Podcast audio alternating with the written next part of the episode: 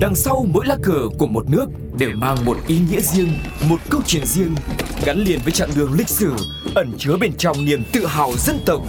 Hiểu về mỗi lá cờ là hiểu được tinh thần của mỗi đất nước, cùng nhìn rộng rãi thế giới với series Chuyện bất ngờ về những lá cờ. Quốc kỳ nhà nước độc lập Samoa phân biệt với Tây Samoa thuộc Mỹ. Nhà nước độc lập Samoa là một quốc gia nằm ở phía tây quần đảo Samoa thuộc Nam Thái Bình Dương, cũng giống như những người láng giềng Fiji, Tonga, cư dân sinh sống ở đây có nguồn gốc là người Polynesia và di cư cách đây 3.500 năm về trước. Trải qua nhiều thời kỳ, quần đảo này có các tên gọi khác nhau do bị chia cắt.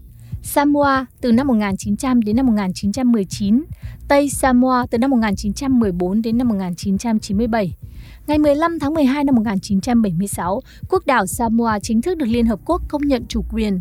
Samoa nằm ở phía tây quần đảo Polynesia, cách New Zealand 2.740 km về phía đông bắc và cách Fiji 720 km về phía đông bắc, gồm 9 quần đảo lớn nhỏ, trong đó Upolu và Savai là hai đảo chính.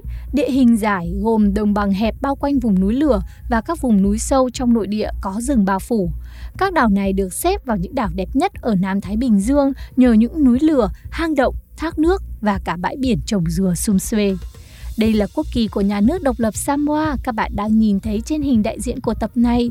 Có một hình chữ nhật màu xanh lam ở góc trên cùng bên trái của lá cờ đỏ với 5 ngôi sao năm cánh màu trắng, các kích cỡ khác nhau. Trong đó, màu đỏ tượng trưng cho lòng trung thành, màu xanh tượng trưng cho lòng yêu nước, màu trắng tượng trưng cho sự thuần khiết. Năm ngôi sao tượng trưng cho nam thập tự để phân biệt với Tây Samoa thuộc Mỹ có biểu tượng con đại bàng trên lá cờ. Và chúng ta sẽ cùng tìm hiểu nhiều hơn về lá cờ của các nước khác cùng Lindsay ở tập sau các bạn nhé.